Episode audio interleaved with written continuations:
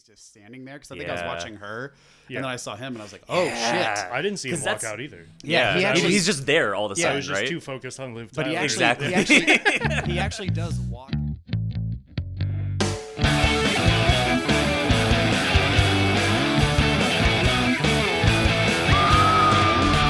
Sunday Scaries. Have you gone into like the Google Drive and looked at the outlines or show notes that I make? I actually haven't. Yeah, I just look at the master list. Yeah. To remember what the fuck I'm supposed to watch. What we're watching next. Yeah. Because that's like a struggle enough for me half the time. Like, what the fuck am I supposed to be watching tonight? I don't remember. I feel too embarrassed to like just text me and ask. Like, hey, I know you told me already, but what movie? Yeah. To be fair, the schedule we've been recording on has not been very like everything's kind of all over the place right now. Flip flopping a bunch of stuff. Yeah, I've been moving shit around. And when and yeah. So, hey guys, it's Sunday Scaries. My name is Travis. And it's Tyler. And today we have Blake back. What's up, guys? Hello, Blake. Big Blake. He's back. Ribs. You guys forget they can't see me. Yeah, that's true. You're tall. You're almost... Yeah, you and Daniel are both really tall, and that's why I don't have to move that mic whenever you come, which is nice. 6'3". Nice. Yeah. All right, well, don't brag about it. I'm not. It's not a fucking contest, okay? It's just a measurement. All right, are you done? Yeah, my dating profile said I was 6'3", too, but here we are. Sunday Scaries, it's a podcast about horror movies and things about horror movies and adjacent things that people who watch horror movies might enjoy. Adjacent interests. Yeah, and this week, what did we watch, guys? The Strangers. Yeah. You didn't harmonize that time. It's okay. Normally, yeah. What is it? It's my phone. Oh my god. We gotta get out of here. But open the door, and I just want you to run, okay?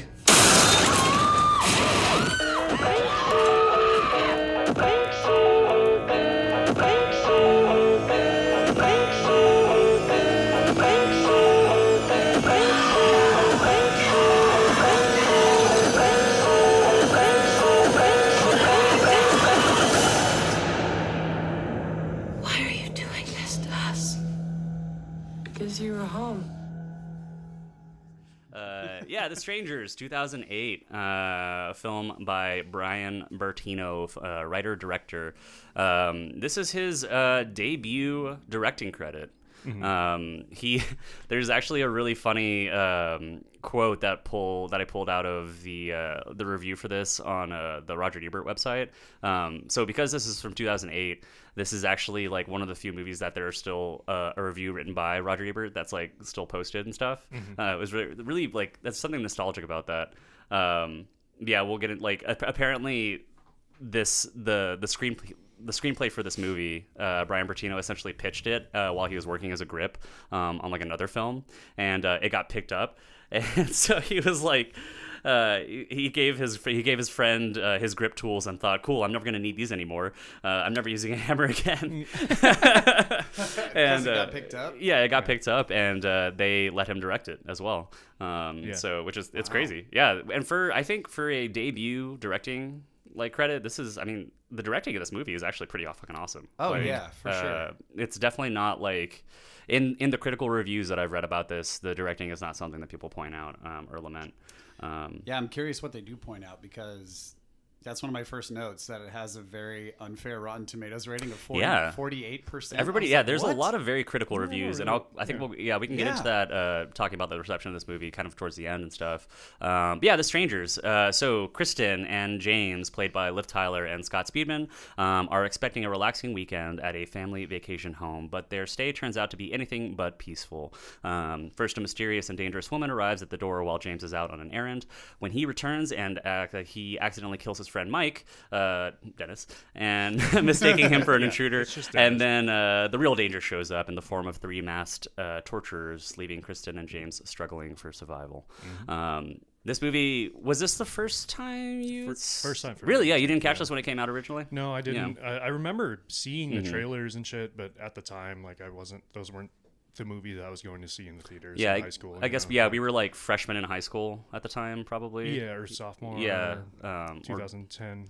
Yeah, it would have been 2000. Swinger 2010. Yeah, right. This was May of 2008. So yeah, I guess I was in like 8th grade or something.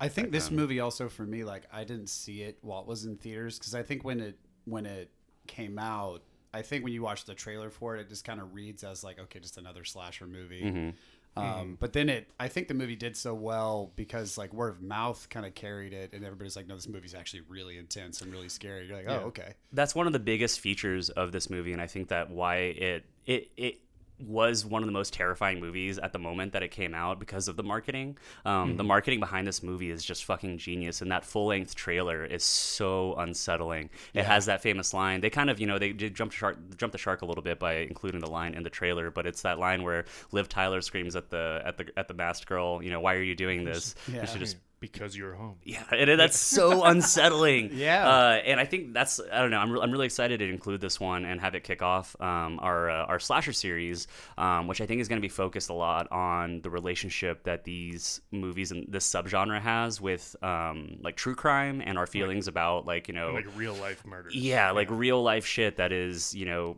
This is. Bertino mentions like. The origin for it. The origin, yeah, which is all based in like real life. Yeah. Or like the movie like says intro, at the beginning. Yeah, with the like SVU voice. Yeah. I was about to say, how hard I looked to try to figure out who that narrator was? I still haven't figured it out. Yeah, because he's used a lot. That sounded like a very familiar voice. It sounded like Lawrence Fishburne to me. Like you've heard that dude say that exact line probably 100 times. Yeah. 1.5 million violent crimes. I know. I was going to check that stat. Year, or whatever it is. Yeah, I think that is, yeah. Yeah, because it kicks off with that whole narrated bit... bit and stuff, you know, and then this is based on true events or whatever, which is, and that was also in the marketing for this movie. It had a very, you know, Blair Witch-esque style, you know, this is a true story and this could happen to you. It could happen to you. Which, that's what really makes it scary. I would argue that this is so far one of the actual scarier films that we watched. Yeah, and for like you for especially podcast, seeing it for the first time, that's because we were talking about this before we started recording, as like on a rewatch even, it's still pretty unsettling, but like as a first watcher, like man, this is a very scary movie. It was not a fun morning for me. Yeah, I was too hungover to be fucking dealing with that. And also because so much of the movie happens, like, or like some of the scarier moments in the movie happen like during broad daylight too, which I think is another element of, the idea of this subgenre of slashers being grounded in reality, and that's what makes them the scariest movies for some people. Yeah, my girlfriend actually specifically, she finds these a lot more terrifying than the ghost demon stuff, which that's what I find more terrifying, even though I'm not a religious or spiritual person really, but like for some reason that just like gets me. But she hates, you know, slasher movies because it feels a lot more visceral and real for her. And I would definitely say like this is not one that I would recommend. Like my fiance, who is, you know, she doesn't really watch too many horror movies, but this is not one where I would be like, yeah, watch this with me. Yeah. Because then like, say I'm out at a show one night or like on call at work in the middle of the night and she hears a sound outside. Like that's a real thing that happens for you. Yeah, you know, for like sure. It's especially like there's scenes in this where Liv Tyler is going through that, like her partner, right? Yeah. Scott Speedman's character is not there and there's this shit going on. Like, it's terrifying. Not to make it about gender, and you know, but like the way it's set up in this movie and stuff too. And I think that's the other thing about this particular plot, the idea that you know, in many horror movies, not just within this subgenre, but you know, your classic sort of like Cabin in the Woods movie, from Evil Dead to you know the Cabin in the Woods. The Cabin in the Woods. There's many times in those movies there's an element of setting up the characters as unlikable. You know, in Friday the 13th, Sleepaway Camp, where like the idea is like you set up these characters who kind of seem to deserve. Like it's almost like there's like a cosmic like justice in the fact that like you know this monster is coming and pursuing them, as if they like incited the terror. But by comparison, in the plot of this movie, and I think many other slasher movies that will be included in this list, they've done nothing to incite any of the torture or torment that they're put through. It's just they're just anything, regular people. Yeah. In this movie, they are going through a very real. Emotional experience at the beginning that makes you feel very strongly for them. You know, there's some relationship drama going on. Yeah, that touched on two things. It's pretty like that. Even before all the weird, like spooky shit starts happening, it hits pretty hard early just by their like emotional responses to the aftermath of. Which I guess it happens pretty early, so I can say it. But it's a failed proposal. Yeah, that's what Scott Speedman's character. attempts to propose to Liv Tyler. At a wedding. Don't propose a wedding, asshole. You know, I knew going into it that they were leaving from a wedding reception. Right. And then when I saw her, like, sobbing in the car, I was like, oh no, he did. It's that. Funny. He was that guy, wasn't he? The first shot of Liv Tyler too, but she's not like sobbing in the car. It's the first shot of her is that single tear. Yeah. And I love this. It's a very good, subtle. That's like that. When I first saw that, man, you're like I said, Brian Bertino, this is his first movie that he's ever directed.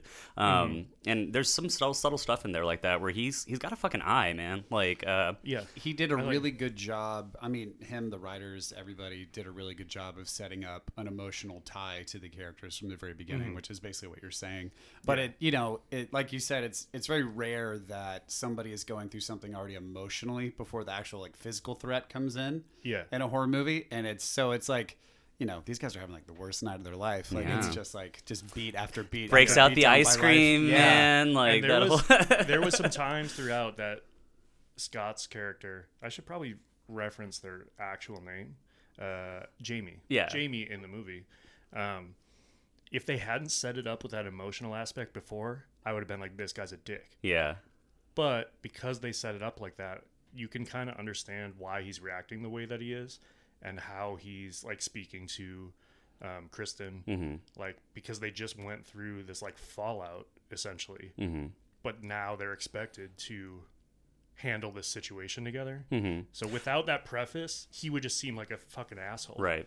But they're going through this. Yeah, like, they have an internal conflict already that they're having to resolve. Yeah. Which, do you want to talk about this? Like, so this failed proposal, right? We get through, the way this movie works, right? It kicks off with, at the end, like it kind of like X did, right? And some movies do this where it starts at the end. I don't mind it most of the time. It gives like a flash forward of some children. Yeah, these fucking little Mormon kids who, like, I mean, I guess, if anybody deserves to be traumatized, it's them. Absolutely. The little missionaries roll up on their bike. And so they're fucking find some bodies. Yeah, we hear a 911 call where they're like, he's on the phone and he's like, there's blood everywhere. And like, honestly, the little kid ADR performance in that is actually pretty good. We were just talking about child actors for like a long time before we started recording. It sounded like a real I was convinced. Dispatch call. Yeah, for sure. Yeah, it was really good. But it starts off at the end of the movie where so we already know going into this that everybody's going to get murdered. We just don't know how it's going to happen or when. But yeah, then they set up the fact that like Liv Tyler and Scott Speedman are having a conflict. They get to the house and what has happened is like he the failed proposal, which we get in like a flashback to the wedding ceremony they were just at. He's set up the house with all the roses and everything and like candles and champagne and she says, when did you do this? And he's like, me and Mike did it earlier today. And it was a whole thing. Do you think he like he got rejected and stuff, but whenever they reveal like her response and stuff, they kind of like start to hash it out. She's like, I'm just not ready. And it's like, I feel like he wasn't handling it very well. I feel like he was being a little bit overly overreacting. But like, I mean, I can't claim to say what anybody should do in that situation. Right. I thought it was a relatively realistic portrayal of like how somebody would deal with that and then have to spend a night in a house with that person immediately afterwards. Yeah, because he calls Mike to come pick him up. He's like, I'm going to give her the car. And like, they seem to be handling it pretty much early. Bedroom. I'm gonna, yeah. But then they almost that's the like thing. Immediately. Yeah, but the thing is like, she rejects his proposal and he's like leaving her. Like, and it seemed like an overreaction to me. But then again, I've never been rejected. That switch flipped pretty quickly. Yeah. Oh yeah, they switched records on real fast to make up sex. Yeah, we almost got a Speedman, Liv Tyler sex. I know, and fucking ruined by the Bertino deprived us of that. Yeah, the biggest crime that these that to go a little bit further. Right, they're both hunky. Okay? That was a note that I made in my original like rewatch and stuff. Was the biggest crime committed by these murderers is being a cockblock. Yeah. For sure. For Scott Speedman and for me as a viewer. Yeah, the panties had just come off. The belt just got unbuckled, and then it was. Yeah, right. Fuck you, fucking man. Gemma Ward. Come on, man. I like the setup of, man, the unsettling nature of putting one of the killers right at the top of the movie, too, without the mask on. That was something that I had forgotten happens like that early on in the movie. And the fact that, like, so she bangs on the door right as they're about to bang it out on the countertop. Well done. Nice. And, they open the door, but like the porch light isn't on, so she's shrouded in darkness. You just almost see like barely a translucent like silhouette of Gemma. I think it's Gemma Ward. And of course he waits till only after she's gone to twist the light bulb and turn it on. Yeah. Instead of being like, hold on, I can't see you. Maybe the implication is that she like unscrewed it and then that like, you know, he couldn't, yeah. Never thought about that. Yeah. That's there's a lot of subtle stuff that they do with the killers to give them just a little bit of complexity that is so, that piques my interest so much. I forgot, like at the very end of the movie, for instance, as they're driving away, we get that one ADR line from the other female killer where she's like, it'll be easier next time. Yeah. And I'm like, there's something in there. Like there's something cool about like the story of these killers and stuff. Well, did she say it'll be easier next time or it will be better next time? I think she says easier. Yeah. Yeah. Which can imply a lot of things. Yeah. Which means like maybe they emotionally weren't really ready for what they were going to do, as well as like physically Liv Tyler. Ready for the task, you know? Yeah. Yeah, because she, you know, spoiler to the end. Well, and they're saying to the youngest of the killers, right? Yeah. Well, I guess we don't know their age, but it seems like the youngest, the doll face. Yeah, doll stranger. Face. Yeah, played by Gemma Ward. Which, that could set up some weird, like, is it a familial thing? Like, how is this all tied together? And I guess we could talk about, so maybe to kind of introduce, you know, we've briefly, like, kind of like glossed over the plot and stuff. Like I said, so, you know, stuff starts happening. Scott Speedman goes to run an errand, and then, you know, booms happen all over the house as they're terrorizing Liv Tyler. Sounds. Yeah. He gets back, and then they bust up his car and then start terrorizing them from outside the windows and stuff. And then Scott Speedman's friend shows up. Dennis shows up. So we'll get to Dennis here in a second. But he shows up and accidentally gets shot. And then the rest of the killers kind of show up and start terrorizing people. They take out Scott first. Liv Tyler makes a run for it. And then the rest of the movie is kind of like a cat and mouse game of Liv Tyler trying to escape. Yeah. Ultimately, they disable Scott until the end and kind of trap him. Yeah. But, so he's still around. Yeah. Because there's a brief point in the middle there where you don't know. Mm-hmm. If he survived, what happened to him? Yeah. Mm-hmm. So with that being like, you know, the plot and everything, we can talk for a minute about the inspiration for this movie that we kind of hinted at a minute ago. So like you mentioned before, Brian Bertino claims to have a couple of different inspirations for this. It's not a true story. Like it's not a literally true story, but the events of the film do have a lot of similarities to the Sharon Tate and Labianca murders committed by the Manson family, for instance, right? The idea that so for those that are uninitiated, the Tate Labianca murders were the murder of Sharon Tate and four other people committed by the members of the Manson family, Charles Manson's acolytes, in hopes of creating a race war. Yeah, the idea was to incite a race war by framing, like the black Californians, right? as committing these atrocious murders. One of the unique things about those murders is that they essentially picked a random group of people to go and murder. There wasn't really any motive or reason behind it, who they chose, which is, it's been the inspiration for many films. It shows up in like the Conjuring Universe movies for Annabelle. This idea, I think, what was so unsettling, especially at that time, the idea that this, you know, it got framed as being like a satanic cult, which is not really true. Like there was a little more complexity to what was going on with the Manson family. And really what we learned in the end is that Manson was just a cool dude who got way in and over his head with too much acid and hot girls. Pretty much classic cult. It's a good way. And so what's cool though, so like the idea is that, you know, much like in real life, these murderers are picking people at random and just showing up and killing them. Brian Bertino says that he was also inspired by something that actually happened in his childhood, where when he was home alone with his little sister, somebody came up and knocked on the door, and he opened it, and it was a woman who was like asking for somebody who wasn't there. And he said, and he turned her away and then shut the door. And he found out later that these people had been going around and looking for doors, people that weren't home, to go break in and like murder people, or to like break into houses and stuff. Yeah, and steal stuff. And that was just how they prefaced it to make sure nobody was home. Yeah. Yeah, from an interview, he says that part of the story came to me from a childhood memory. As a kid, I lived in a house on a street in the middle of nowhere. He actually grew up in Crowley, in Texas. Really? Yeah, like really close. We played them in high school whenever I was in like, you know, band and stuff. They were one of the teams that we would go play against. Like I grew up in like Mansfield, which is another like suburb of Arlington, like some almost rural like suburb of Arlington. Yeah. And Crowley is like right nearby, and so I know exactly like the area that he's talking about when he says, because, you know, he's like, we were out there in the middle of nowhere. And so, like, he says, one night while our parents were out, somebody knocked on the front door. My little sister answered it. At the door, there were some people asking for somebody that didn't live there. We later found out that these people were knocking on doors in the area, and if no one was home, they were breaking into the houses. So in The Strangers, the fact that someone is at home does not deter the people who have knocked on the front door. It's the reverse. They're actually like seeking out people. So there's also a very like a Richard Chase vibe to that too. Do you remember the vampire killer of Sacramento? He's fucking weird dude, murderer in from California, also during the 70s, who had bipolar and like schizophrenic delusions and like paranoid schizophrenia, and he had a lot of other like psychoses and stuff. But one of his MOs was he would go around just looking to see if doors were unlocked, and if it was unlocked, he saw it as a sign that he was allowed to go in, right? Much like a vampire. And then he would go into houses and commit atrocious murders. There's also another one that people say that the film, the events. Have you read about this? The Keddie Resort? Mm-hmm, the Keddie Resort murders. Mm-hmm. So yeah, it's an unsolved quadruple homicide which took place overnight on April 11th to 12th in 1981 in Keddie, California. A family on vacation type of situation. Yeah, another just random super victims. Unclear motive, no suspects, no nothing, complete cold case. I don't think Bertino ever actually said anything about Keddie.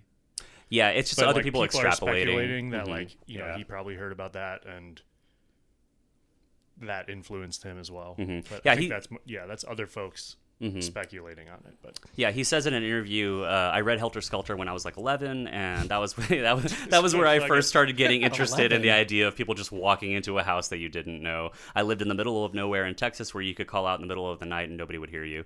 And I was like, and then I learned that he was from Crowley, and I was like, oh yeah, there's that fucking checks out. Yeah, I think you told me one time you drove down to Kennedale or something when you were looking for that one Japanese like distillery or something, or Vietnamese rice distillery. Liquor. Yeah. There's some immigrants out there in Kennedale. We shout out to them because that rice liquor is really good. There's a family that moved here from Vietnam, couldn't find their traditional Vietnamese. I'm just liquor. Brief shout out here to them because that shit is really good, and they're super nice family.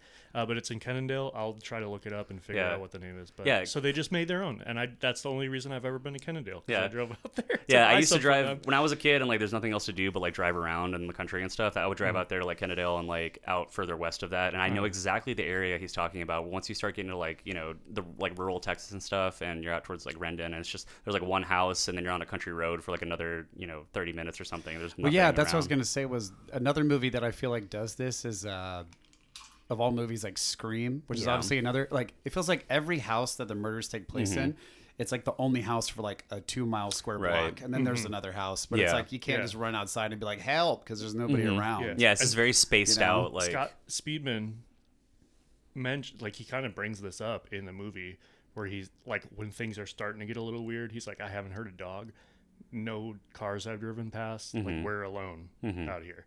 Yeah, he makes it very clear that there's nobody coming to help them. There is. Do you remember there was? But actually, there was a dog. There was a dog noise. Do you remember that? Right before he said that happened, and I was like, did they hurt the fucking dog? Like I remember that. I didn't catch that the first time I watched this. One of the strangers like runs into like off the property, and then you hear a dog yelp. Yeah, and then like 5 minutes later, Scott's like. That's why we haven't. There's no dogs out here. Yeah, that's why we haven't heard the dog. Unfortunately, the dog is nowhere. Killed the damn dog. But yeah, it's very, very ominous. But yeah, so the setup for this movie, this the stakes and the situation. It is, yeah. It's like, especially if you grew up in an area like that, or you know the exact scenario that this is, and it's that's what adds to the terror of it.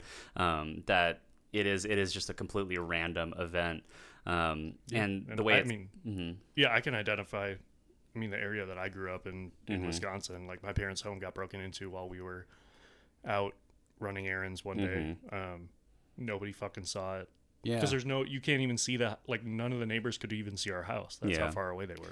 Well, I think one of the things that the movie touches on that I thought about while watching the movie and then after was like, what is safety? Yeah, like what is the acceptable amount of danger that we all accept to be in at a given time. Like when you get into a car or like whether, what's your threshold that like, I think we all just try not to think about it at night, but it's like, if somebody really wants to hurt you, these two locks on your door are not going to stop somebody from coming in and really wanting to kill you. You know what I mean? So it's like, it's a thing that we try not to think about every day that the film just touches on. It's like, oh, you know, this could happen to you at any given time. Because in reality, it is incredibly unlikely that anything like will ever happen to you. But it is, the fear that it is operating on is, you know, always that thing. It's a survival instinct. You know, it's the thing in the back of your mind where you're plotted an exit strategy. You're imagining the scenario, and it's something that your brain does to give you a chance to think about, like, you know, to feel that fight or flight response before it actually happens. Yeah. It's instinctive. And that's a recurring thing that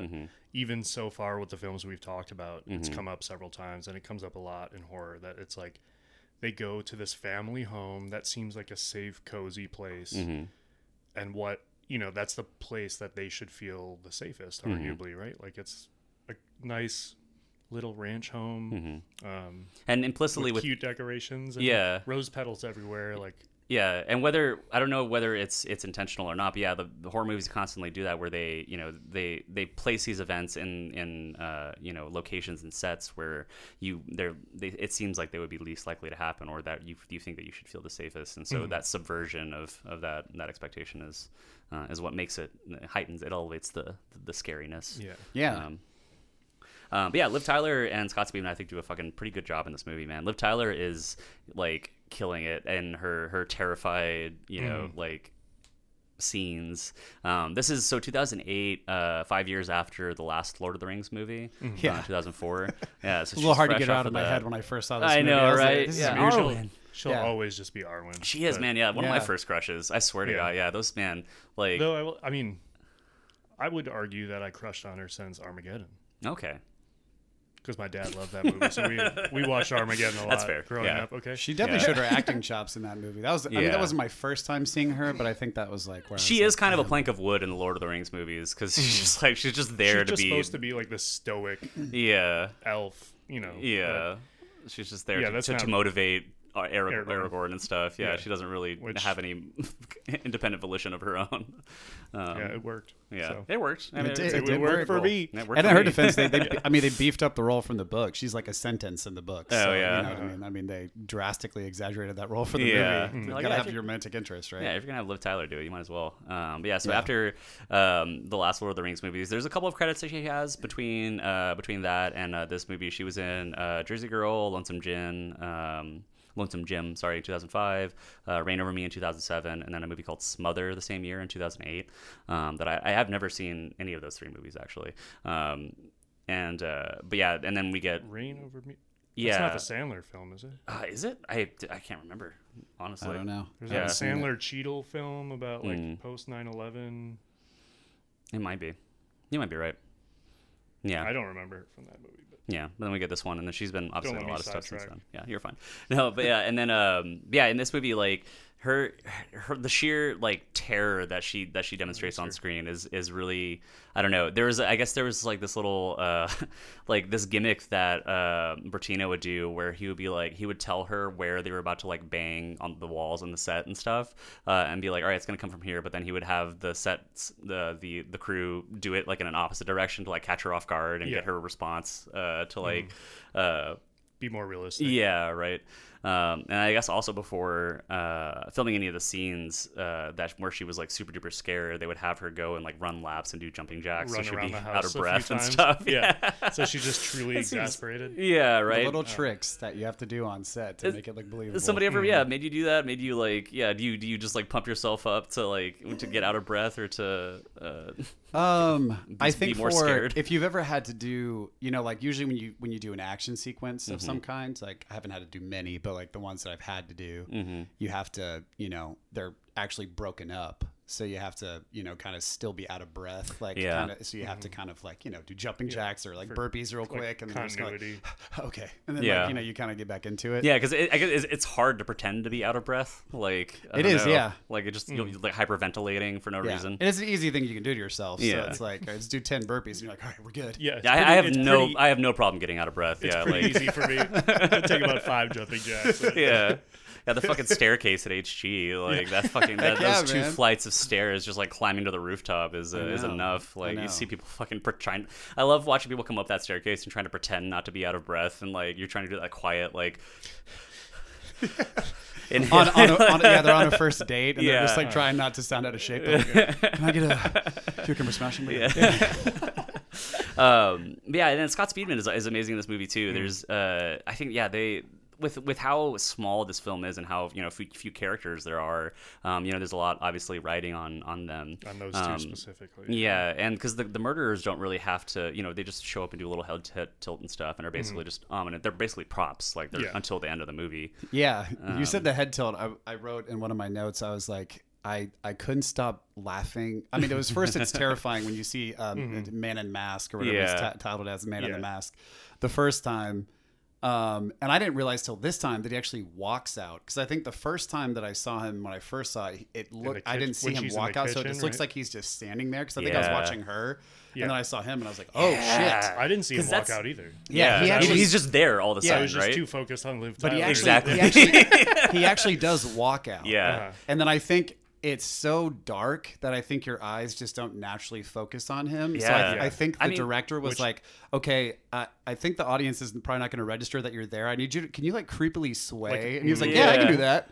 And so like the swaying just kind of kills me because he's just like, I'm so excited. I'm a slippery little snake. I'm going to murder you. I'm a snake. But that's the scene. Trailers are trailers or whatever, but that's the one that they include in the trailer too. That is so unsettling. As well, where it's really like, because it's with the sound design and everything too, there's so much for how loud the banging and everything is in this movie. The moments that they choose to be silent are the creepiest, where you have those moments like that one where he just appears and it's the creepiest fucking thing, because you're like, well, how many times would I not notice if there was a person standing right behind me in my own house, and then you just like turn and look over your shoulder real quick? Yeah. It's just and that's another thing. That's another thing I noted this time. I was like, Men in Mask has the lightest footfalls of all time because he is right behind these people so many times, and nobody has any idea. Like he's behind there. Mikey. Yeah, yeah, but right behind him. They do use the record player to mask cover his footfall. That's true. Oh yeah, they do actually. Because then at one point the record player turns off, and that's when. Liv Tyler's like standing by she's like sitting outside the patio door, and then she hears him because the record stops playing. Yeah. That was part of my notes, is I like the recurring theme of using the music that they were supposedly going to be listening to. Like they were going to listen to Mama Tried all night, and they were going to fucking bang it out. Yeah, they were. Also, this has to be... That's what his plan was. He set the whole fucking thing up. He did, although the first song that plays... Joanna Newsom. Yeah, Sprout and the Bean by Joanna Newsom. The timing of that. Yeah. And Joanna Newsom's voice. Whenever she says, like, will I go outside? Yeah, in like 2008, whenever this came out, I didn't like Joanna Newsom. No. I was like, why are you singing like that? Cut it out.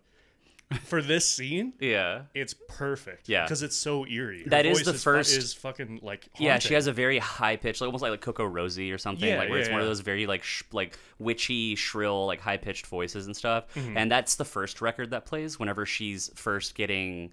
That's whenever Scott Speedman has left to go get her cigarettes, right? Like, she runs out of cigarettes, and he's like, fine, I'll get your fucking cigarettes. Like, and he leaves, which is like an asshole thing, like, I don't know, to make him go do, like, I guess. You don't have to, I'll just sleep. Yeah. And he's like, no, you won't. I'll go get your cigarettes. Yeah. And he leaves the ice cream out. The whole gallon of Bluebell. The whole movie. It's there the entire time. I thought it was going to get resolved at some point. I thought that was going to pay off. Like it was going to get stuck on someone's head. Man in Mask is going to. Yeah, he's just casually eating ice cream in the background. As far as last meals go. A gallon. An entire gallon. Yeah. I mean, I'd probably ask for a gallon of ice cream if I'm like, all right, well, this is going to go to my waist because it doesn't matter. But that's the easiest way to gain weight. And that's what, like, I feel like that's what I hear a lot of actors doing is just, like, melting ice cream and just drinking it to gain calories. Put on mass. Yeah. But that is the first scene where, he's gone away and they've had the knock on the door and then she puts on the Joanna Newsom song, and then that's when she starts hearing the more banging and looks outside. The first jump scare when she pulls that curtain open and the face is just right there. Yeah, that one got me again, even on my third or fourth rewatch. I forgot about it. But that confused me because he was already inside. Yeah. But then he went back outside. Yeah, there's a couple weird moments in this movie where I'm like, all right, that doesn't make much sense. Also, whenever Scott Speedman shows back up, it's like he gets into the house perfectly fine, and I guess he didn't see them like scurry off or something. Right. Like they managed to just hide perfectly, so that he didn't see them as he was coming back in the house. The whole idea is that they're just like kind of play. It's like a cat and mouse. Yeah, like they're just fucking. They're playing a game. Yeah. In my head, I thought he was like, you know what? I did this too fast. This doesn't feel earned. I should go back outside. Mm-hmm. Yeah, they're enjoying it. He's like, the damn door is open. Man. Yeah, like, people actually compare this a lot to another movie that came out around the same time with Tim Roth and Naomi Watts called, I'm blanking on the name of the movie now. It was also 2008. It's like something game or playful game or whatever. But it's the same premise essentially, where it's like a family is out vacationing, and then these two. You're talking about the movie with Michael Pitt. Yeah, where they're all kind of wearing white. Yeah, like they look like frat kids. Like show up. It's kind of a take on Clockwork Orange. Yeah, a little bit. They're like doing a thing where they're just terrorizing this family, but they're making a game out of it. Yeah, and you don't know why, but there's like a subplot. I can't remember the name of the movie, but I've seen this movie. Yeah, but there's that element to it too, where they're making a game out of it, and this is the entertainment for them.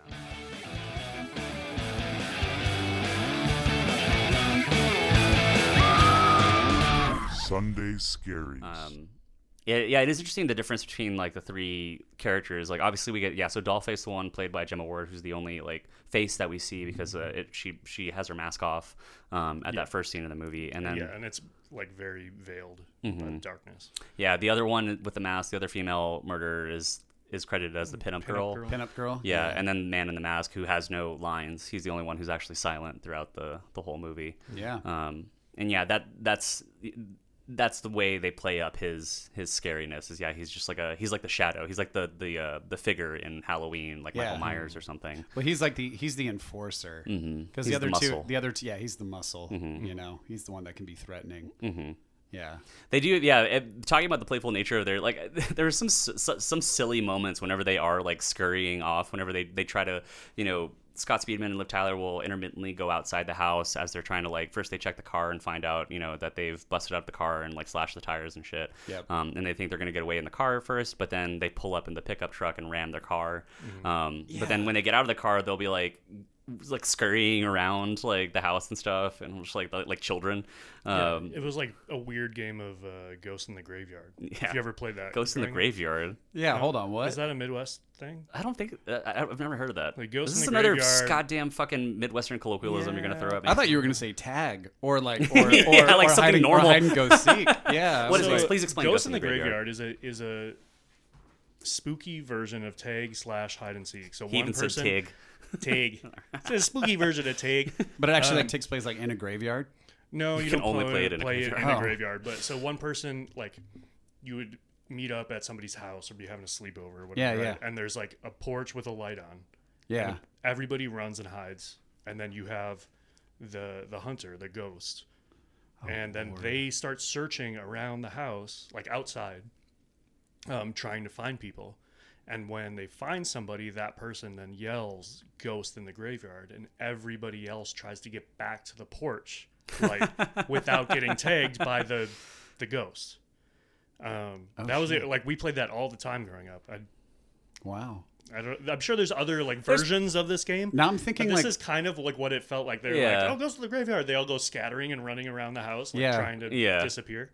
Now I'm thinking what are the cultural games that we've all played as children that are survival tools that we can use as adults if that's people what they all actually are. Come trying to kill us? Yeah, hide and go seek, Ready or Not. We just watched. Yeah, it's the idea is if your murderous family is in-laws are trying to come after you, you better find a good spot. You better not be the dumbwaiter. Or Sardines. Did you ever play that as a kid? Mm-hmm. You never played Sardines? No. Sardines is another one where it's like hide and go seek, but. Reversed, basically, where it's one person goes and hides, and then everybody else has to go try to find them. And if you find the person that's hiding, you have to get in there and hide with them. Yeah. No, until there's only one person left. I played that before. Yeah, weird.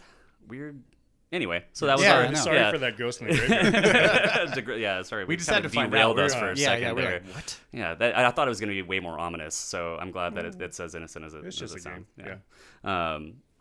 Yeah, they're scurrying around outside. There is like the one moment where, you know, we get our shed scene. I guess, you know, obligatory slasher movie shed scene. Liv Tyler like rolls a fucking ankle on the way there. Whenever that happened, I was like, that would be me.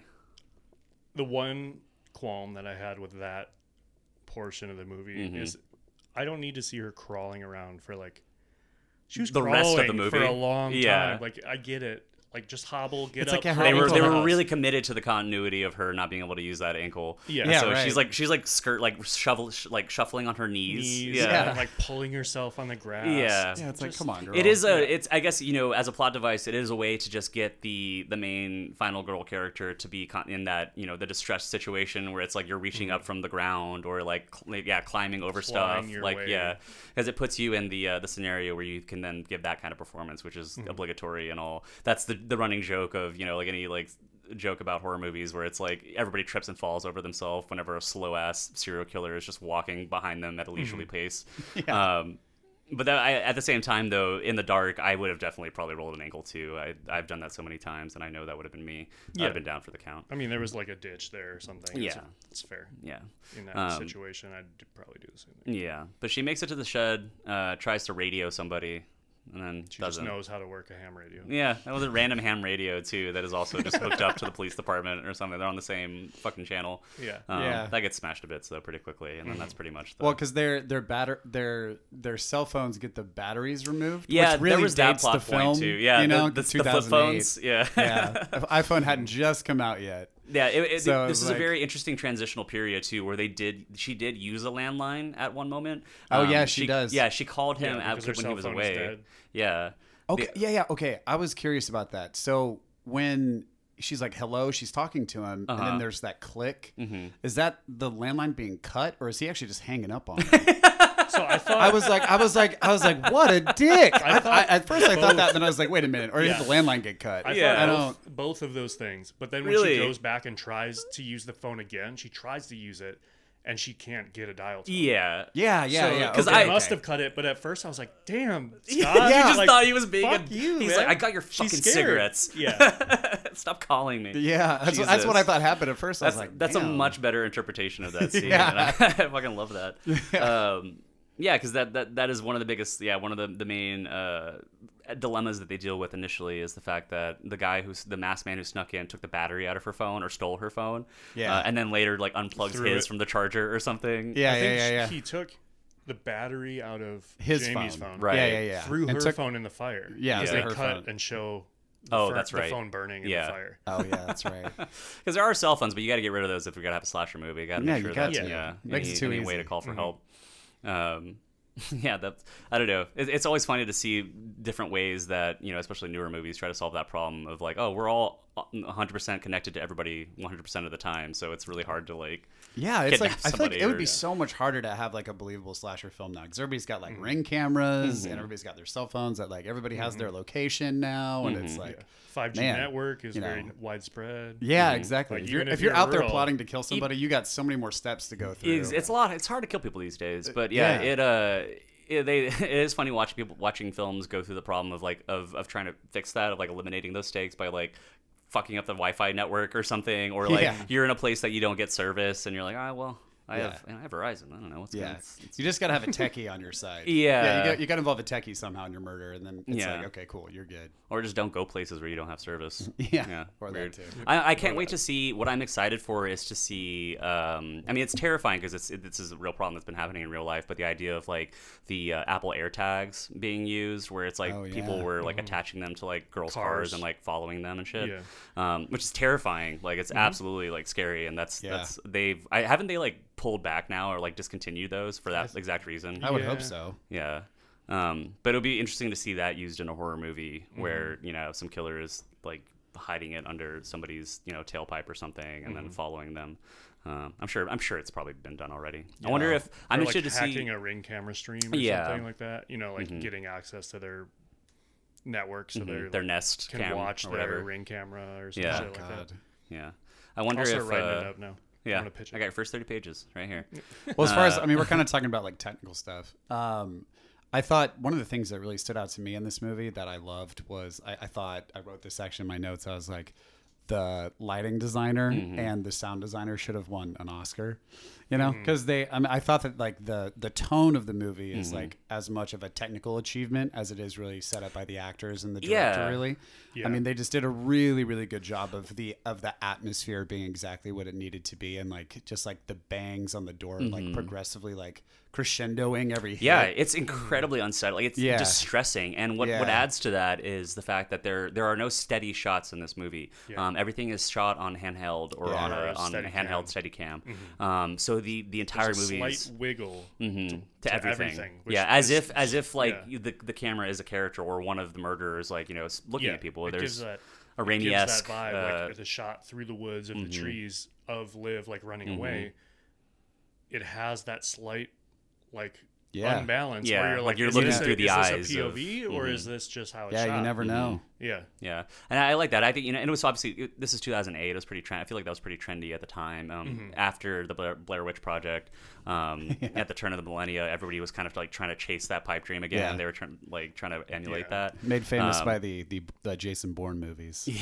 God. So much. Because to their detriment. There's in this movie, but it's not distracting in this movie though. I think this is an example of a film that actually achieves, the use of that without it taking away from things. It doesn't take you out of the movie. It does. It elevates it by like you said, placing you maybe in the POV of one of the killers. Because this is not an expensive movie. It's like one location, essentially $9 million. In 2008, and it fucking made its money back. It made $82 million. It did fucking gangbusters. We'll talk about the box office for that week here in a second. I feel like all three movies that have been here and talked about with you guys though have all been like movies that have been made very cheaply, but like are still very effective movies. And it's the horror genre. And to me, it's like, you know, what does that say about when you give a team of people a lot less to work with? They have to be more creative. Or it's also, you know, we've talked about this time and time again, especially, you know, starting with Evil Dead and Sam Raimi, you know, that is horror is such a conducive genre to early filmmakers because you can get so much done with very little money. So many filmmakers cut their teeth making horror movies and then graduate to bigger and better things. But horror is such a forgiving place where, you know, if you have a shoestring budget, you can still tell a terrifying story. I feel like especially particularly within the slasher subgenre, where it's like you don't have to worry about special effects to do a ghost or some weird, you know, demonic thing. Like it's literally just real people doing evil things. Or a group of people doing scary evil things. Which for the even within the cheap movies that horror allows for. Because I can't imagine. I'm trying to think about like, as far as special effects and makeup goes, there's not much in this film because there's not really much gore. You get Mikey getting shot. Let's talk about Mikey for a second. That's the big one. So fucking Dennis shows up. This scene is gut-wrenching though. I feel like it definitely, you know, because you see, I mean, I knew it was coming. It had to happen setup that way for it, but then you wonder because Man in the Mask shows up too. And you're like, how is this gonna go down? Is it gonna destroy Jamie's character, or are the killers going to get him? Yeah, because they set it up, you know, and they set it up and it pays off like perfectly well, because it's like at the beginning of the movie, whenever they're going through their, you know, their issue with their relationship and the failed proposal, he's like he's gonna fucking bounce, because which is weird, you know, you're like, dude, chill, but he has to set up the idea of Mikey coming to pick him up. It's because he's gonna leave the car. So he gives him a call at the beginning of the movie, and we know that Mikey's gonna show up at some point. So random Dennis shows up. I keep saying Dennis, but it's Glenn Howerton who plays Dennis in It's Always Sunny in Philadelphia. Which have you seen anything else besides It's Always Sunny that he's been in? I haven't. I looked at some of his credits and stuff, and it's a bunch of TV and some other. He has little features. Pockets of things that he appears in, but that's It's Sunny is obviously the thing that he's known for. His most famous role. Had that started shooting while this was actually 2008? He had it. Oh my gosh! I don't think so. No, I mean, it's one of the longest running TV shows now at this point. I feel like 2011 is when the first season. Yeah, because this would have been a really weird choice if like It's Sunny and It's Always Sunny in Philadelphia had taken off. Yeah, I feel like this would be a really weird choice to do as an actor. Yeah, he doesn't have a big role, but it's a very important scene. So Dennis shows 2005. Really, It's Always Sunny started. Okay, so he was still doing it. But I feel like it didn't gain traction until like the third season. It didn't gain traction until a few seasons in. So he was probably still. looking for some other stuff. Danny DeVito didn't come on until the second season, right? I thought he was at the very beginning. I thought there was at least like a few episodes where he wasn't in there. I thought I read an article where they were talking about like he was always like a pipe dream. Right. But he read the script and fell in love with it and was like, I'm in. They were like, what? Because he's the main like part of that show brings everything to it. But yeah, like so they set that up at the beginning of the movie where we know that Mikey's going to show up. So as we get into like the second act and stuff, when we think that they've kind of obtained some level of like volition where they have, you know, they've got the shotgun and they have blown a hole in the door, possibly injuring one of the killers. There was that really great The Shining moment. There was a Jack Torrance moment when they were chopping the door with the axe. I was like, nice, good homage. But then, so they're hiding out in one of the bedrooms and waiting for one of the killers to appear in the doorway so they can blast them. So I just start blasting. I actually wrote a note about the shotgun, and because he actually says, there's like a line, they have like a little exchange when he doesn't know how to load it. Well, it says, my note says, lied about hunting with dad, pathological liar, the relationship being in trouble is starting to make a lot of sense. You're like, I could see why this is not going the right proposed, way. But you had told these lies about like using guns. Like, did that help you land? They find the gun and they get the shotgun shells and he's like trying to load it. He's like, I don't know how to use this thing. I don't even know if I know how to load it. And she's like, I thought you said you always went hunting with your dad. And he's like, it was just something I said. That's such a good way to like get out of a lie. That's just something I said. Don't worry about it right now. It's just like, you tell me now? But they're hiding out in that bedroom waiting for one of the killers to appear so they can start blasting. Fucking Dennis has showed up. So we get the shots of Dennis like entering the home and he's like trying to figure out what the fuck is going on because there's obviously been some commotion. And he's like slowly walking down the hallway and we see the masked killer behind him. With the fucking hatchet. Yep. And then he crosses the threshold of that doorway and Scott Speedman who lied about hunting. Yeah, he gets an immediate headshot kill. It blows his brains out, dude. Like that. Like, I don't even know how to fucking use this. Didn't even get one syllable out and already your face gone. Yeah. He obliterated Dennis. That moment too. It's like because it. One of the criticisms of this movie that I think is valid is that it kind of loses steam about like 40 minutes in, but not until like after this moment. And I think this is a point where the momentum of the movie is still carrying it forward because this escalates things where they're not only dealing with the killers now, but like it's just such a transgression. And the way they react to it too is visceral. So heart wrenching.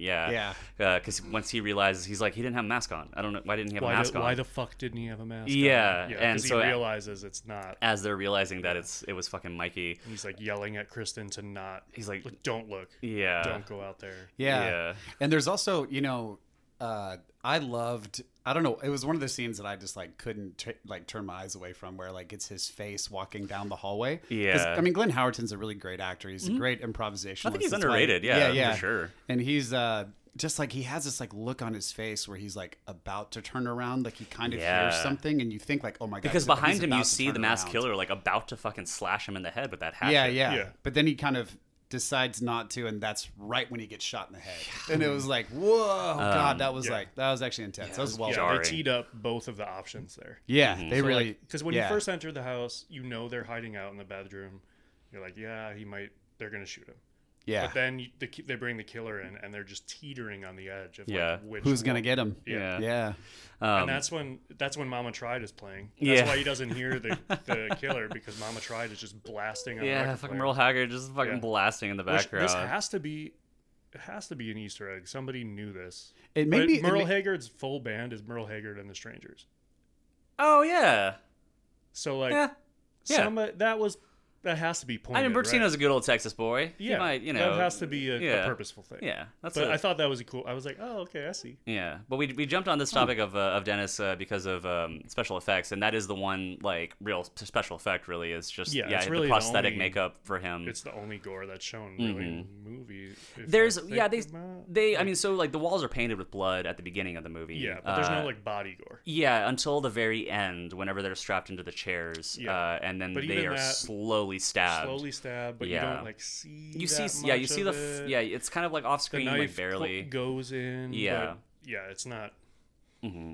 It's not super in the forefront of those scenes. And there are two, I think that the two criticisms of this movie, which are it's completely unjustified, like bad rankings on like I said, that Roger Ebert review gave it 1.5 stars out of 5, which is fucking harsh, right? Wow. And it's weird though, because when you read his review of it, he's like, we can tell that this guy can direct. Like, it's not a badly directed movie. The performances are good. His criticism was that the ending was too nihilistic and and grim. Which boo-hoo. Yeah, I'm like, that doesn't make it a bad movie. I think it achieves what it set out to do, and it tells you what's going to happen at the beginning, at the top of the movie. Mm-hmm. I don't know. That was a weird criticism. The other one that I think is a little bit more valid, I think it shows up in a Guardian review and some other ones, which is the pacing issue. There's a little bit of drawn-outedness, and like I said, about 40 minutes in. After Mikey. Yeah, after Mikey. It's just the cat and mouse thing. Yeah. They're just running around and running around. They just need to get a different location, and they're just kind of drawing it out a little bit, which is fine. It's fine, but I'm still with the movie, and I think especially on a first watch, on a rewatch, it kind of drags and stuff, but on a first watch, the suspense, I think it maintains. And it's I noted that it's dark enough too that you never know, lighting wise, kind of what you mentioned earlier. Once the power gets cut and all the lights are going out, I really had no fucking clue when anything was going to happen because it was so dark. Yeah. So it suspended that, idea that even though it did kind of drag on, I felt like something could happen at any point. Yeah, which so it's still very suspenseful. Yeah, it maintained your interest. Yeah, yeah, and but to be fair, the ending of this movie is pretty fucking grim. It is, and it's So they get tied up in those chairs and stuff, and then just slowly stabbed, and then they all take turns stabbing. Yeah. And it's it's somewhat ritualistic. Which I think is a reference to whichever inspiration you can choose to decide this movie is based on. But then, they cut away as and you hear Liv Tyler's screams in the background, and it's broad daylight and stuff. And then they fucking drive off in their Ford, and then they stop and say hi to the Mormon kids who are on their way to discover the grisly scene of the crime and get a pamphlet from them. They get a Living Through Christ or something, or Living with Faith pamphlet. Yeah, he says Christian living. Yeah, he says, "Are you a sinner?" And she says, "Sometimes." I was like, "Damn, there's that." As in, they only do this. And they're off sometimes. Time. Yeah, it's a hobby. Only on Sunday. Tuesdays and the weekends. Yeah, exactly. And they drive off, and then we get that line where she says, it'll be easier next time. Does she say it better? Now I'm questioning myself, because you said... Maybe she does say better. I hope it's easier because that implies so many things. It does, and that's what I'm saying. Yeah, when I said earlier, we get little nuggets of development for the killers that I think provide just enough of interesting complexity that really adds to their presence rather than just being sort of shadowy, figures that kill people. Which, also, while it is interesting and spooky to think that there is no motive. Mm-hmm. You have to give a touch of something. Yeah. Otherwise, it's just I don't know. I think that gets developed in the sequel to this, which I have not seen. They made a sequel. There's a Pray at Night, The Strangers Pray at Night, which came out in 2018. Christina Hendricks is the. Yeah. I have not seen that one, but it does include was the actor of Wayne that plays Wayne in X. I can't remember. We talked about him earlier, but he's in that sequel. I can look him up real quick. Yeah, the New Zealand actor who played Wayne in the new release that we just watched, and he's fucking awesome. Mm-hmm. But yeah, this movie it was received. I don't know, critically, like I said, the reviews that we pull up for this movie are pretty harsh on it, which is weird to me. And I wonder if how much of that is because of the ending. What's his name? Martin Henderson. That's what it was. Mm-hmm. Yeah, he is a New Zealand actor who does a Southern accent really well. He does. I guess New Zealanders can do that. Sam Neill pulls it off. I was shocked to hear that he was from New Zealand because everything I've ever seen him in, he's either played American or and you just watched X recently, right? And he's he is not Matthew McConaughey, but he is in that movie, and you swear to God that it is for a second. Yeah, for a hot second. Yeah, he looks good in whitey tighties too, man. He pulls it off. Yeah, the reception of this movie is weird, but it didn't do terrible. Actually, we'll talk about that in a second of the box office, but there's also a weird, apparently, a lot of theaters in the U.S. when this was first released were sent faulty reels of the movie. So they had... A bunch of static. Yeah, there was periods of the movie that were just completely silent or just had static, and nobody knew if that was intentional or not, but it was an error in just the reels that got distributed. Which ironically sounds more creepy. I bet it worked. Right. I bet that watching that viewing experience was fucking terrifying. Yeah, seriously. But yeah, as far as the opening weekend, so this is the week of May 30th in 2008. At the same time, this comes in third in its opening week. Behind the first movie is the Sex and the City movie. This is the week of May 30th in 2008. It's the opening weekend for the Sex and the City movie, which kind of blows it out. It was in second place was Indiana Jones and the Crystal Skull, Shia LaBeouf and Harrison Ford. Yeah, those are two tough movies to battling against. Yeah, early summer, which was in its second week. So The Strangers comes in at third place in its opening week, which Indiana Jones was a given. It's a cult franchise and a rehashed or a sequel to a cult franchise. Yeah. And then fourth was this was when Iron Man was out, so Iron Man was in its fourth week, but still in fourth place, making a shitload of money, obviously. Yeah. And the fifth was Chronicles of Narnia. In its second week. Remember that movie? Yeah, I forgot they Was it Lion, the Witch, and the Wardrobe? Yeah. The first, right? Yeah, the first one. Yeah, they were trying to, high fantasy was trying to figure out what to do after the end of the Lord of the Rings, right? Movies and stuff. And I remember at that time too, thinking being really excited for that, but those movies never really went anywhere. No, not really. Yeah, not after the first one. They didn't hit it as hard. They did give us James McAvoy though. Yeah, that's where he was basically discovered. So yeah, that's Mr. Tumnus. I forgot about that. Yeah. Aww. Yeah, Mr. Tumnus. But all in all, so it's in that opening weekend it did $23 million, but then would go on to make ultimately $80 million. So pretty good. I mean, for a fucking $9 million horror movie, directorial debut. Exactly. Yeah, fucking awesome. I wonder how much of that was because of Liv Tyler. I feel like she definitely was a big selling point for this movie, for sure. Especially in the way it was marketed. Like we talked about that trailer, man. The trailer itself, I think, was much more sets up this movie so well. Yeah. Well, I mean, it's one of the things we've talked about in here a couple times. I mean, if you have a great horror movie on your hands, it's such a dedicated community that word of mouth will eventually spread, and the movie can still do very well either in later weeks of it showing or DVD or whatever it was about, streaming, whatever. But Redbox. Yeah, something like that. But it'll catch on as long as the community catches on. Yeah, to it, this is a really interesting point that I think when we did the episode on the Black Phone, Daniel talked about this too. Horror does have a unique relationship with its marketing, and his point was that horror fans tend to over or under hype movies a bit too much. But I think when this is a good example of where the marketing and the relationship between the marketing and the movie itself paid off a lot. The trailer and advertisements for this movie tell you exactly what you're in for and give you just enough of the super unsettling nature of this home invasion movie to entice audiences. And I think when you go to see it, you get what you pay for. For sure. Yeah, all in all, like I said, a pretty scary movie. I'm excited this was your first time watching it. Yeah. I didn't know that you hadn't seen it. I would definitely recommend it to everybody for a first watch if they haven't had a first watch of it. Yeah, and I think it's a good entry, a good appetizer for our slasher series. This one is it's a good, somewhat modern slasher. It's weird to say 2008 is a modern but in the grand timeline, especially with the other movies we're going to be talking about this series. I liked it a lot. I think it's pretty scary, even on a rewatch. Yeah, if you watch this at night and you're home alone, you're gonna be looking over your shoulder. Yeah, and after watching it, because I watched it this morning, I tried to close my blinds as much as possible, but obviously there was still sunlight coming in and stuff, and I don't have the greatest TV. I wish I would have seen it in theaters because it is so dark. Yeah, that's true.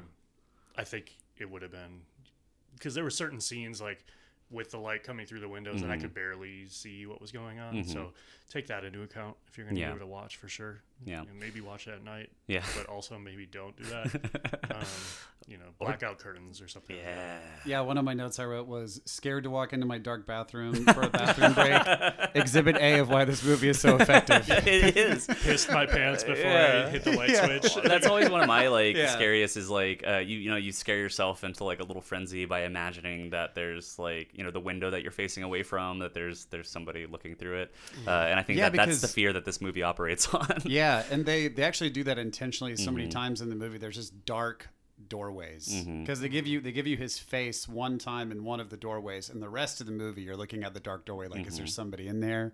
And how many times have you been home alone where you just kind of are like looking at that dark doorway like I know nobody's in there, but and then you maybe even like see like a little something move, and like you're just like, oh my god, hell no, you know? Yeah, there's those trees out front. Harris told me she got home last night, and like those trees out front, like that they just cut all of our branches and stuff, and now they're this weird obtuse shape of stumps, and in the dark with the street lamp behind it looks like the figure of somebody standing there, and it's kind of unsettling. So that's The Strangers, guys. It's a, like I said, it's a fucking, I really like this movie. It's a great fucking movie, and Bertino hasn't gone on to direct like very much else, honestly. Like his catalog is pretty small. He's only got like 4 directing credits or something. Blackcoat's Daughter, I think, was probably the largest project that he did after this. Yeah, Mockingbird, 2014, The Monster in 2016. So these are his directing credits. And then this new one, which is on Shudder, that I actually do want to check out, it's called The Dark and the Wicked, came out in 2020. Is one of his as well, and I think that's streaming on Shudder. Which, if you don't have Shudder, you absolutely should get that. It's one of the better streaming services, and it's oriented specifically around horror movies. It's really great. Have you guys seen any other movies lately or TV shows that you hated or fucking loved? I have one that I just started. It's called Blackbird, and it's on Apple TV Plus, and it starred Taron Egerton, the guy that did what's his name? Kingsman, right? Kingsman, that was the first thing that he did, or not the first thing that he did, but that was the first thing I've seen him in. But he did the biopic about Elton John. That's right, Elton John. Yeah, Rocketman. Yeah, so he's a good little actor, and the show is basically about a guy who gets put in prison. He kind of gets a bad deal and ends up getting sentenced to like 20 years in prison, or like at least 10 for like just a bad drug thing that goes wrong that he gets involved in. And but he's a really charming guy, and like the FBI kind of latches onto that somehow, and they basically there's a serial killer that's about to get out of prison unless they can basically attach him to 2 other murders, and they say we'll let you out of prison early if you can get the confession from this guy for the two other murders, so that we can put him away forever. Otherwise, he's gonna get out and probably do continue. Silence of the Lambs, kind of type thing. And it's honestly like, you know, for a premise that's pretty familiar, it's a really good show. I really like it, or maybe I just like that premise. Yeah, but it's a good show. Shades of like Barton Fink or The Night of with Riz Ahmed. Man, that was another big great show. Brutal. Yeah. It definitely has a Night of vibes. Yeah, I'd say. Another anything Riz Ahmed is in, man. Yeah. But cool. Yeah, Blackbird. Yeah, it's good. Good recommend. I don't have anything since the last time that we recorded. I know we've been kind of like stacking recording, so I feel like we're running out of stuff. Yeah, I'll give a shout out, not a movie shout out, not a show shout out. I have some friends back in Milwaukee that formed a new band together. Oh, is this Josh's new thing? Yeah, Josh's new band. They're called OK Omen. Hell yeah. Great name. Find them on Instagram, OK_Omen. They just released their first single. They've got, I think, enough tracks for an EP that should be coming soon. It's not quite on Spotify yet, but it will be soon. But if you go on Instagram, OK_Omen, in their reels, the full music video is up. If you're a fan of like the lighter side of post-hardcore, like pianos become the teeth-ish kind of stuff with like a really chunky bass tone, go listen to that. It's really cool. They're all good friends. That's my shout out this week. Nice. Yeah. Now I saw him post about that. I'm excited to listen to that. I have one recommend actually from like I said, I'm gonna bring back an older movie because we were talking about I don't know how we got on the topic. We were talking about Andrew Dominik and stuff. And we talked about the assassination of Jesse James by the coward Robert Ford. Yeah. Which is that movie is one of the most beautiful movies I have ever seen. It is. I think I rewatched that recently. That's actually that's well, my favorite cinematographer. That's Roger Deakins. Yeah, it is. Yeah, yeah. So big Deakins, that's, man. That's one of his opus big films. But he ironically energy. Didn't win for that movie. I can't remember when that came out, and probably what else was being released at that time. But yeah, Roger Deakins famously does all the cinematography for the Coen Brothers and stuff. Yeah, and he just knocks it out. Yeah, it's a beautiful movie, and you've never seen Brad Pitt be more menacing. Yes. And it's just, yeah, with Casey Affleck too, being his wormy, gross little self, and he just plays that character perfectly. Everybody in that movie is so good. Everybody's so good. And you gotta, if you just love really good character development, that's why that movie is so good. Yeah, and I think, because I remember when I first saw that movie, I had never seen Brad Pitt be scary, but the stoic, just quiet, like, fury of the way he plays Jesse James in that movie is just so fucking, you can sink your teeth into it. And then Sam Rockwell just being the amazing actor that he is. Low-key, one of maybe my favorite actor of all time. I love watching that man dance. Yeah, he's probably in my top five. Yeah. He's just incredible. Yeah, Moon of his is like Moon's one of my favorite movies of his work. Yeah. Oh yeah. Yeah, he's a fucking badass. Assassination of Jesse James by the coward Robert Ford. It is a bit of a I will say it's kind of a slog. Like I kind of warn that it's like an over 3 hour long movie, and it's a very meditative movie. Andrew Dominik likes having. I don't know, like long shots of like flowing fields of corn and grass and stuff. So yeah, he does. Be prepared for that. Maybe take an edible and sit through that one or something. It's a good one to take an edible too. Yeah, I think it is. Those are recommendations. So this week we watched The Strangers for the beginning of our series on slashers. But there is a bit of an important new release coming out that we are definitely going to be watching this week and doing an episode on next week. Mm-hmm. You have any idea what that is? Nope. I was gonna try to. Nope. You teed that one right up. Yep. Yeah. It's Nope. Yeah. Jordan Peele's brand new movie is releasing this week on the 22nd. So we're gonna be going and seeing that in theaters, and then recording an episode this weekend for y'all to enjoy. So go watch that and check it out. I don't think anybody needs any motivation to go see it. It's I think it's been hyped up for a while, and I'm super excited about it. Yeah, that one sets itself up. We don't really have to. Yeah, it'll be great. Hype it up any more than it's already been hyped. Yeah, I'm stoked. If you want to follow any of us on Instagram, we have a podcast Instagram. It's at scarysundayscaries. There is also a Patreon for this podcast where you can listen to episodes as soon as I am done editing them and posting them. That is patreon.com/scarysundayscaries. If you want to follow our personal Instagrams, I'm at Trav the Guy, and I'm at Ty Mantz, TYMANTZ. Yeah, you're not on social media. I got nothing. You guys can check out my IMDb. You guys can look at my IMDb page. Yeah, he's got a real credit. So that's what's your last name, Blair? I don't think I know. Blair. Blake Blair. Blair on IMDb. It's a good actor name. It is a great actor name. You don't have to change that. It's like Barry Block. Nope. Got alliteration in there and everything. It's good. Yeah, awesome. Well, thanks for listening, guys. Hang out with us again next week, and keep on listening. Don't let those Sunday Scaries get to you too much. All right. Bye.